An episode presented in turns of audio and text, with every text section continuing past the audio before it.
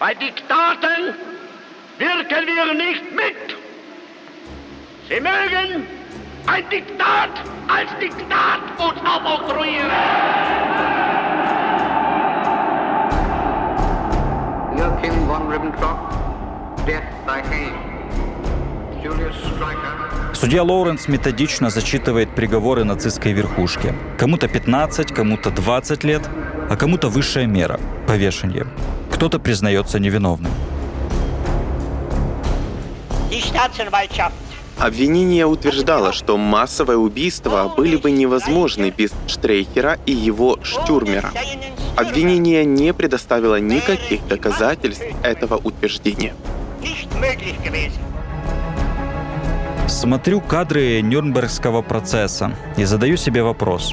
Почему именно Юлиус Штрейхер стал единственным приговоренным к смертной казни за пропаганду? С этим вопросом мне поможет разобраться историк Кирилл Галушка. Он убил э, не меньше 15 там, или почти 20 лет на э, подготовку общественного мнения к уничтожению евреев. Почему на скамье подсудимых нет режиссерки Лени Рифеншталь? А ее пропагандистские фильмы о Рейхе и сегодня изучают студенты. Спрошу Евгения Федченко, сооснователя проекта «Стоп Фейк» и моего преподавателя в университете. Она считала, что а, ее искусство, оно никоим образом не было пропагандой, хотя оно было пропагандой. И почему знаменитого нацистского ведущего Уильяма Джойса судили, но вовсе не за пропаганду античеловеческих идей? Он действительно пытался интеллектуализировать свою пропаганду, и это то, что мы не найдем, например, среди сегодняшних аналогов. Меня зовут Евгений Саватеев. Это третий эпизод подкаста «Диктор зло». В этот раз поговорим о пропагандистах Третьего рейха.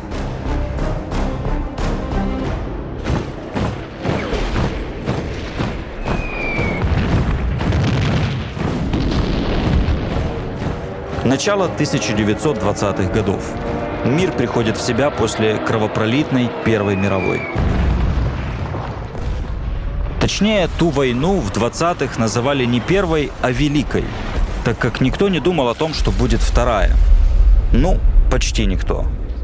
Кто потерпел поражение, мечтал о реванше.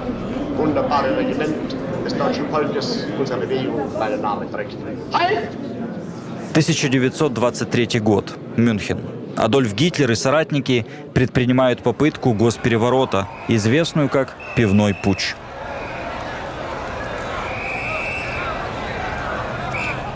Юлиус Штрейхер к тому моменту уже начал печатать антисемитское издание «Дер Штюрмер» – «Штурмовик». Узнав о пивном путче, он мчится из родного Нюрнберга в Мюнхен, чтобы поддержать единомышленников. Штрайхер, между тем, продолжает свою речь. Он требует, чтобы Германия была очищена от неправильных черепов. Германия стала очищаться. В советском пропагандистском фильме «Обыкновенный фашизм» показан и Штрейхер как один из столпов нацистского режима. На самом деле Штрайхер не сделал из э, Гитлера крепкого задорного антисемита. Они просто сошлись в определенный период по общности идей. Говорит историк Кирилл Галушка, опровергая расхожее мнение, что Штрейхер, как старший товарищ, учил младшего. Гитлер как антисемит появился задолго до своего Третьего Рейха и даже за некоторое время до Первой мировой войны. Поиск державного величия, попытка стабилизации там той же Австро-Венгрии, которая состояла из десяти разных народов, плюс евреи, которые хотели ее, скажем так, развалить, достичь своей независимости, суверенитета э, и реализации национальных требований. И в результате э, Гитлер молодой напитался вот этими вот листовочками, значит, э, рассказами, которые мелькают у него там и в Майнкамф там и так далее, такого психопатологического несколько свойства, то есть как кривоногие еврейские ублюдки соблазняют арийских блондинок там и так далее, то есть с уклоном в какую-то такую порнографию, и это потом сроднит их со Штрайхером, с которым он тогда еще абсолютно не был знаком, Тогда еще подросток Уильям Джойс наверняка узнает о пивном путче из британских газет. Будущий голос Третьего рейха только знакомится с политической системой Британии и попадает на первую уличную акцию.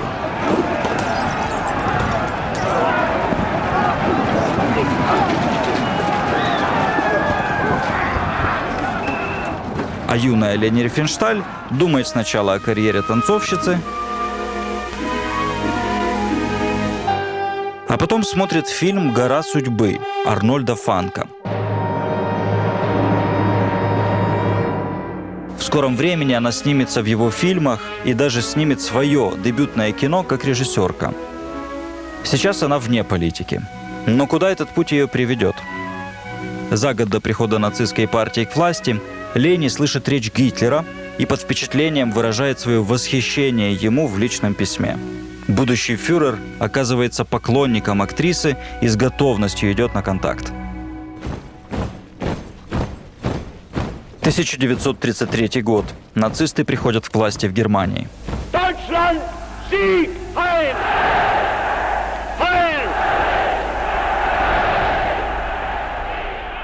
Карьеры наших героев стремительно идут вверх.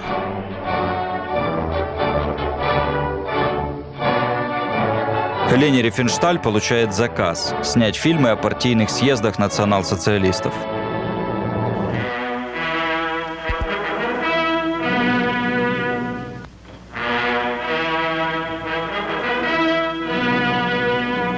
И если ее первую ленту «Победа веры» можно считать пробой пера, то вторая стала классикой. Сейчас фильм «Триумф воли» изучают на факультетах журналистики как выдающийся пример пропаганды. У Рифеншталь был э, выбор работать на фашистский режим или не работать. Говорит Евгений Федченко. А Было много примеров немецких кинематографистов, которые сделали совершенно другой моральный выбор. Уехали в Америку, например, э, или просто уехали в никуда. Большинство из них смогли себя найти в рамках других каких-то систем. А это значит, что это было возможно, значит, это могла сделать и Рифенштайн, но она э, целенаправленно сделала свой выбор на то, чтобы остаться, и более того, она навсегда осталась с этой системой. После успеха «Триумфа воли» Рифеншталь поручают снимать Олимпийские игры 1936 года в Берлине. Сам Гитлер поначалу не интересовался Олимпийскими играми. Ему, вероятно, не нравилось, что темнокожие спортсмены выигрывали большие соревнования. Скорее всего, Рифеншталь действительно не была идейной антисемиткой. Но и морального барьера у нее на тот момент не существовало. Выполнили ли картины Рифеншталь свои задачи? Абсолютно они выполнили и перевыполнили э, ту роль, которая на них возлагалась Третьим Рейхом, потому что, как я говорил, это не просто были самодостаточные ленты, которые э, фиксировали какие-то важные события из жизни Третьего Рейха, но и для политического руководства Германии было важно транслировать эти месседжи вне Германии, в том числе и в контексте уже затем а, своего продвижения сначала на Запад, где э, для них очень серьезным был момент борьбы за сердца и умы, то, что называется э, население оккупируемых ими территорий. И кинематограф выступал важным э, инструментом этой борьбы. Мы хотим, чтобы наши люди любили мир, но также и были смелыми. И вы должны быть миролюбивы. Идея мира, например, который покончит со всеми войнами, для многих и многих в этих странах э, на запад от Германии эти идеи были э, очень важны. Ein Volk, das nicht auf die Reinheit seiner Rasse hält, geht zugrunde. Народ, который не придерживается чистоты своей расы, погибнет, говорит один из героев фильма «Триумф воли». Это автор самой грязной пропаганды Третьего Рейха. Юлиус Штрейхер, редактор еженедельника Der Stürmer, то есть штурмовик, а также гауляйтер земли Франкония. Сейчас был бы такой необычайный жесткач, который э, не соответствовал бы никаким нормам законодательства по поводу значит, предотвращения межрасовой, этнической, религиозной и других э, розней, что присутствовало в какой-то мере в Веймарской республике. Редактор «Штурмовика» Юлиус Штрейхер – единственный нацист, приговоренный к смертной казни не за убийство, а за пропаганду. Чем же отличалась его пропаганда от других и почему даже министр пропаганды Геббельс как-то сказал, что штурмовик – это слишком? Вот некоторые характерные заголовки.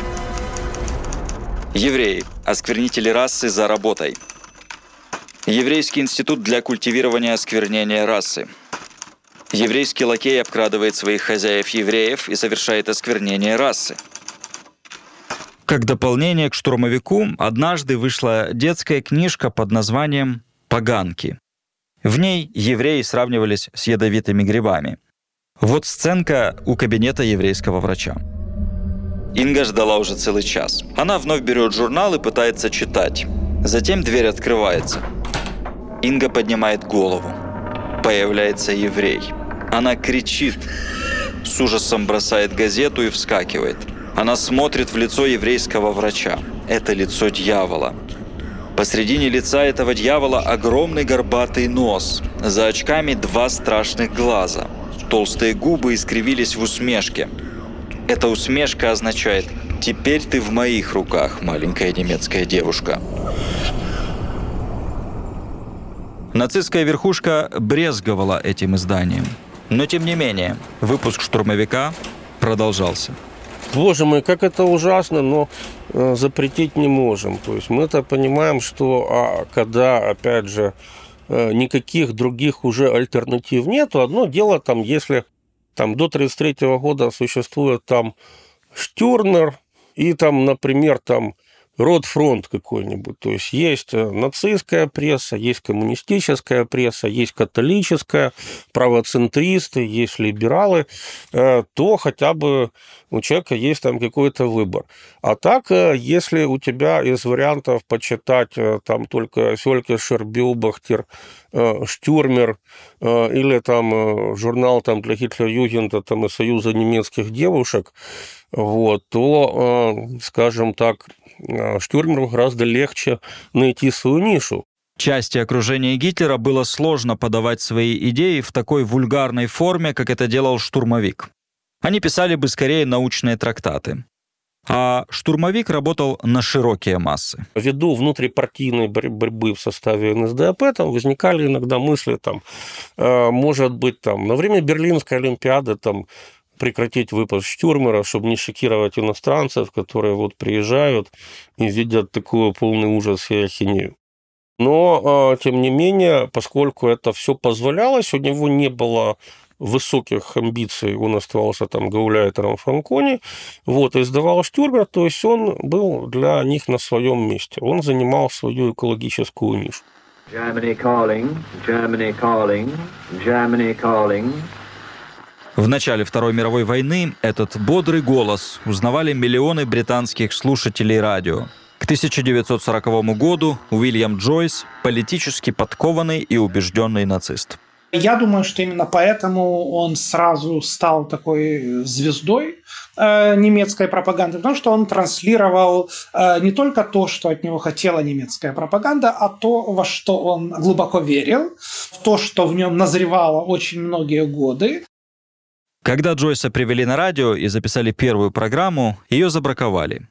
Сказали, что голос абсолютно неподходящий для радио, он никого не сможет завлечь этими идеями. Но они ошиблись. Говорит Германия, говорит Германия. В эфире радиовещание Рейха из Гамбурга через передатчик в Бремени и передатчик DXB. Далее вы услышите новости на английском. Уильям Джойс был убежденным нацистом. В 1930-е был правой рукой сэра Освальда Мосли, основателя Британского союза фашистов.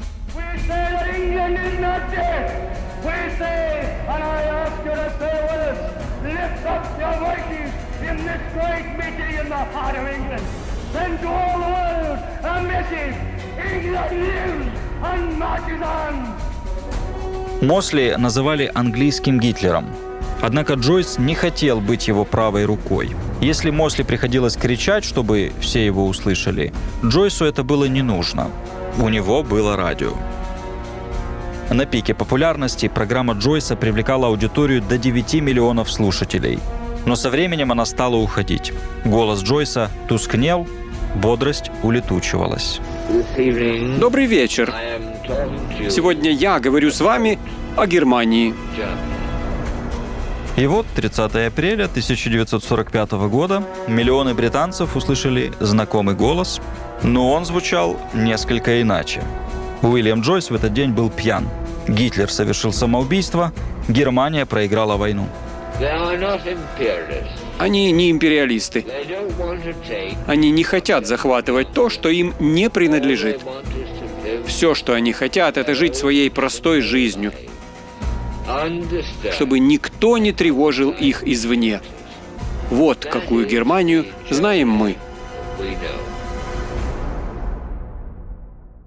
И даже в этот день он оставался верен Германии. Да, если бы так э, существовала школа пропагандистов, то там было бы два класса. Первый класс – это те, кто это делают за деньги, абсолютно цинично и могут э, придумывать и рассказывать все, что угодно. И второй класс – это те, кто делают это из идеологических побуждений. И, очевидно, он ходил бы в этот второй класс абсолютно уверенно.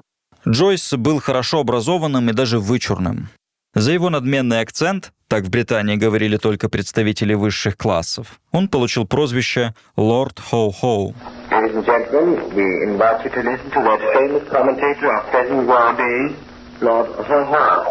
Speaking to England. Он действительно пытался интеллектуализировать э, свою пропаганду, и это то, что мы не найдем, например, среди сегодняшних аналогов, потому что сегодняшняя пропаганда, наоборот, э, должна идти в обратном направлении, она должна примитивизироваться, и для того, чтобы быть понятной и э, быть принятой, а своей аудитории она должна выглядеть э, довольно э, примитивной, потому что если она будет интеллектуальной, во-первых, ее никто не поймет. То есть э, это был продукт читающей аудитории, которая привыкла читать газеты, во-первых.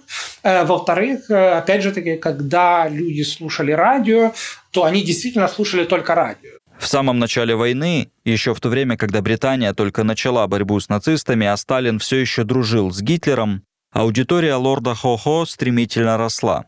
Власть ничего не могла поделать с этим, так как законы не запрещали говорить то, что говорил Джойс. Британское министерство дезинформации ведет систематическую кампанию запугивания британских женщин и девушек, рассказывая им об опасности осколков немецких бомб. В ответ на эти предупреждения британки требуют от своих модисток, чтобы те изготавливали весенние и летние шляпы из тонкой жести, покрытой шелком, бархатом или другими драпировочными тканями. Одна слушательница программ Джойса рассказывала. Он очень хорош. Мы не можем понять всех его слов, но у него очень интересная программа, и многое из того, о чем он говорит, правда.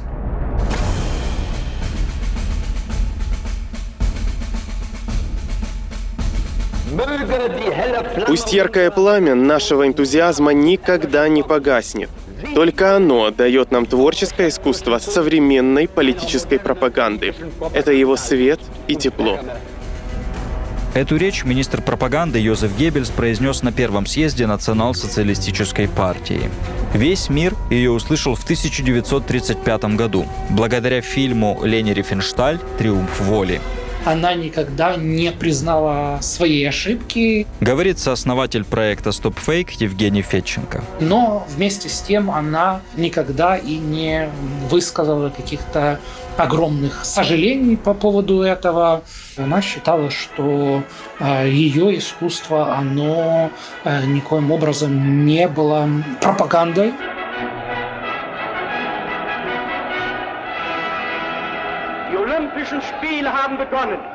Хотя оно было пропагандой. Позже Лени Рифеншталь не раз скажет и напишет в своих мемуарах, что ее фильмы – документалистика, а не пропаганда что в фильме «Олимпия», посвященном Олимпиаде 36-го в Берлине, в позитивном ключе показаны темнокожие спортсмены. Да, на самом деле, наверное, каждый пропагандист может сказать, что он лишь фиксировал какие-то важные нарративы, которые были распространены в тот или иной момент, и он не придумывал Гитлера, она не придумывала Олимпиаду, она действительно лишь показывала, но мы понимаем, насколько по-разному можно рассказывать или показывать любое событие, и э, даже то, как вы поставите камеру, как вы смонтируете рядом стоящие кадры, какие слова будут использованы. Если речь идет там о радио, иногда даже паузы могут иметь э, очень э, большое идеологическое значение. Фактически все может быть пропагандой особенно документалистика. Особенно мы должны понимать, насколько в тот момент она была важным элементом э, пропаганды, потому что кино определялось как одна из важнейших платформ на самом деле для продвижения пропаганды.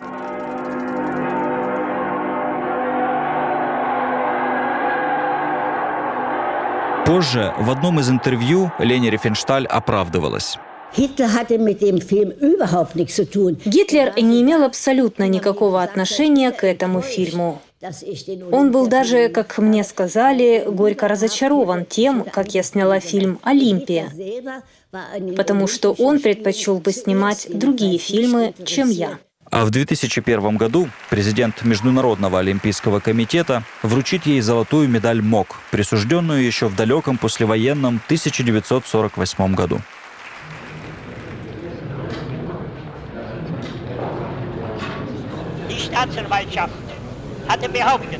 Обвинение утверждало, что массовое убийство были бы невозможны без Штрейхера и его Штюрмера. Обвинение не предоставило никаких доказательств этого утверждения. Юлиус Штрейхер произносит свое последнее слово на суде в Нюрнберге. Это, а также выступления судей, защиты и обвинения можно найти на YouTube-канале Центра Роберта Джексона. Формирование физиологической, физической неприязни к семитам, вот, это на уровне там полупорнографии. То есть это был его эксклюзивчик. То есть были там какие-то открыточки, там э, плакатики, которые распространялись, но постоянная системная работа на геноцид евреев, это э, он был первым и лучшим в этом жанре, потому что, ну, хорошо, там вот человек, там главный редактор журнала партийной и официальной газеты Фелька Шербиубахтер, народный обозреватель. То есть он там печатает там речи Гитлера, там какие-то новости, плюс там спорт, новости культуры, какое нацистское кино передовое, наши технические достижения. Вот. И ясно, что в газете присутствует риторика, но он э, ее не вдохновляет как бы сам. Он есть рупор. А Штрейхер в этом плане был человеком творческим, прости господи он занял такую наиболее грязную нишу. То есть э, он представлял собой достаточно много правовых коллизий э, и для своего адвоката, и для обвинителей. Дадим слово адвокату Юлиуса Штрейхера в Нюрнберге Гансу Марксу. So wie er sah, aufzuklären, по мнению обвинения, он сознательно и преднамеренно выставлял еврейскую нацию как неполноценную. Хотел воспитать и воспитывал ненависть и волю к уничтожению этого народа. В действительности он пропагандировал лишь ту мысль, что евреев вследствие их чужеродности нужно удалить из народной и экономической жизни в Германии и лишить тесных связей с германским народом. А это говорит обвинитель Штрейхера, Джон Гриффит Джонс. Он держит в руках экземпляры штурмовика и описывает иллюстрации. На первой странице мы видим ребенка, в которого вонзились ножи. Он истекает кровью, и ниже пьедестала, на котором он стоит, пять предположительно мертвых детей, лежащих на земле. Описание к этой картинке таково. В 1476 году евреи в Регенсбурге убили шестерых мальчиков. Они пролили кровь и замучили их до смерти. На четвертой странице изображение с описанием того, что евреи для изготовления мацы используют нееврейскую кровь. Евреи молятся перед едой о смерти всех неевреев. Эти картинки не созданы журналистами газеты «Штурмовик». Это коллекция средневековых изображений. Обвинитель цитировал Штрейхера, что главная задача государства – сохранить чистоту крови и расы. Тот, кто нарушает этот закон, карается смертью. Юлиус Штрейхер был убежден в этом до последнего. Он прошел психиатрическую экспертизу, где такая тоже интересная формулировка. То есть сказали, что у него есть навязчивая идея, но э, он не сумасшедший, он адекватный, он отдает отчет в своих действиях. Вот. И, соответственно, э, так сказать, он был повешен э, за, ну, получается, за идеологическую или пропагандистскую подготовку явления геноцида евреев и Холокоста. То есть он убил э, не меньше там, 15 там, или почти 20 лет на э, подготовку общественного мнения к уничтожению евреев. Юлиус Штрейхер. Смертная казнь через повешение. Штрейхер получил повешение единственно именно как пропагандист а не э, организатор непосредственного уничтожения людей. А вполне вероятно, что если бы не покончил с собой, получил бы и Геббельс. Вот. Но Штрейхер, э, так сказать, хоть и перед смертью кричал «Хайль Гитлер» там, и так далее, он остался Гитлеру верен до конца. Нашего другого героя, Уильяма Джойса, ожидал свой суд.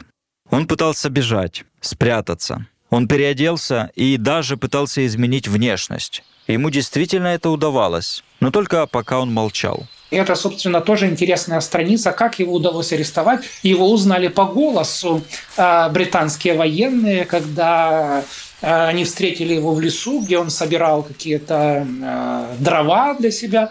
Вот, и они что-то у него спросили, и он сначала стал им отвечать по-французски, а потом он не выдержал и фактически выдал себя. Он стал говорить э, с ними по-английски, и один из британцев сказал, подождите, я этот голос э, где-то слышал, это же лорд Хо-Хо.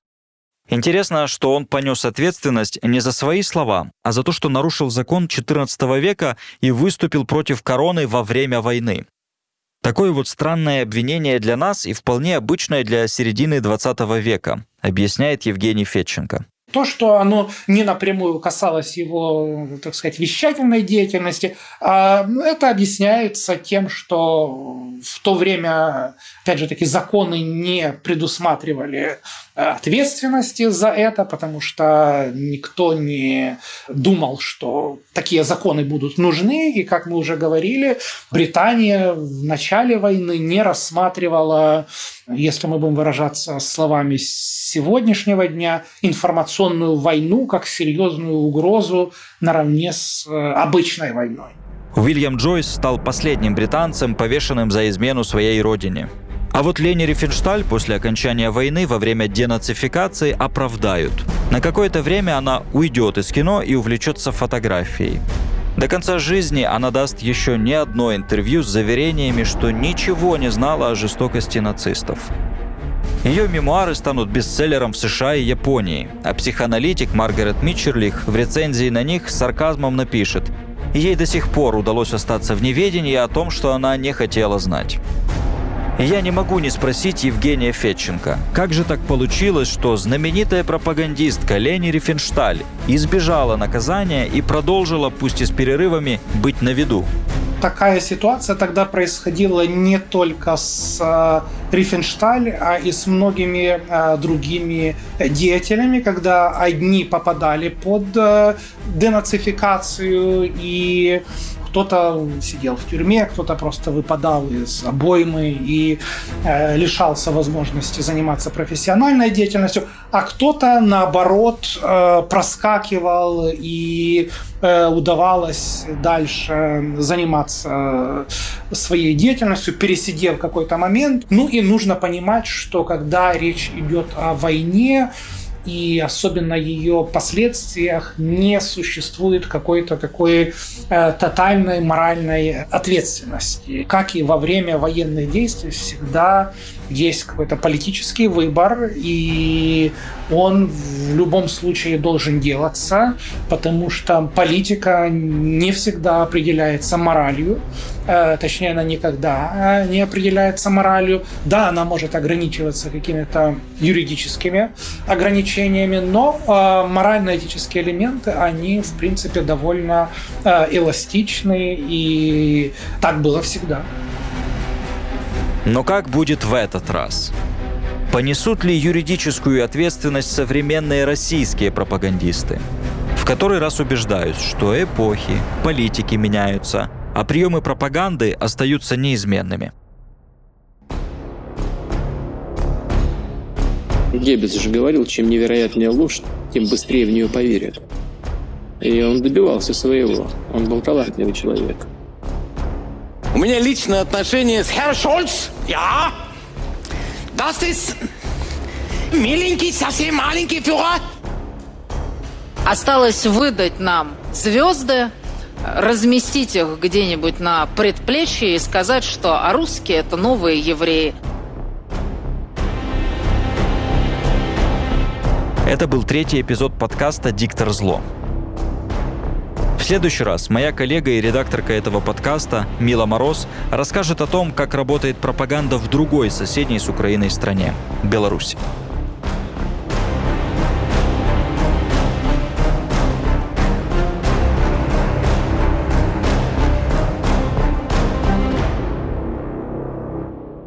Этот подкаст создан при содействии Фонда поддержки креативного контента.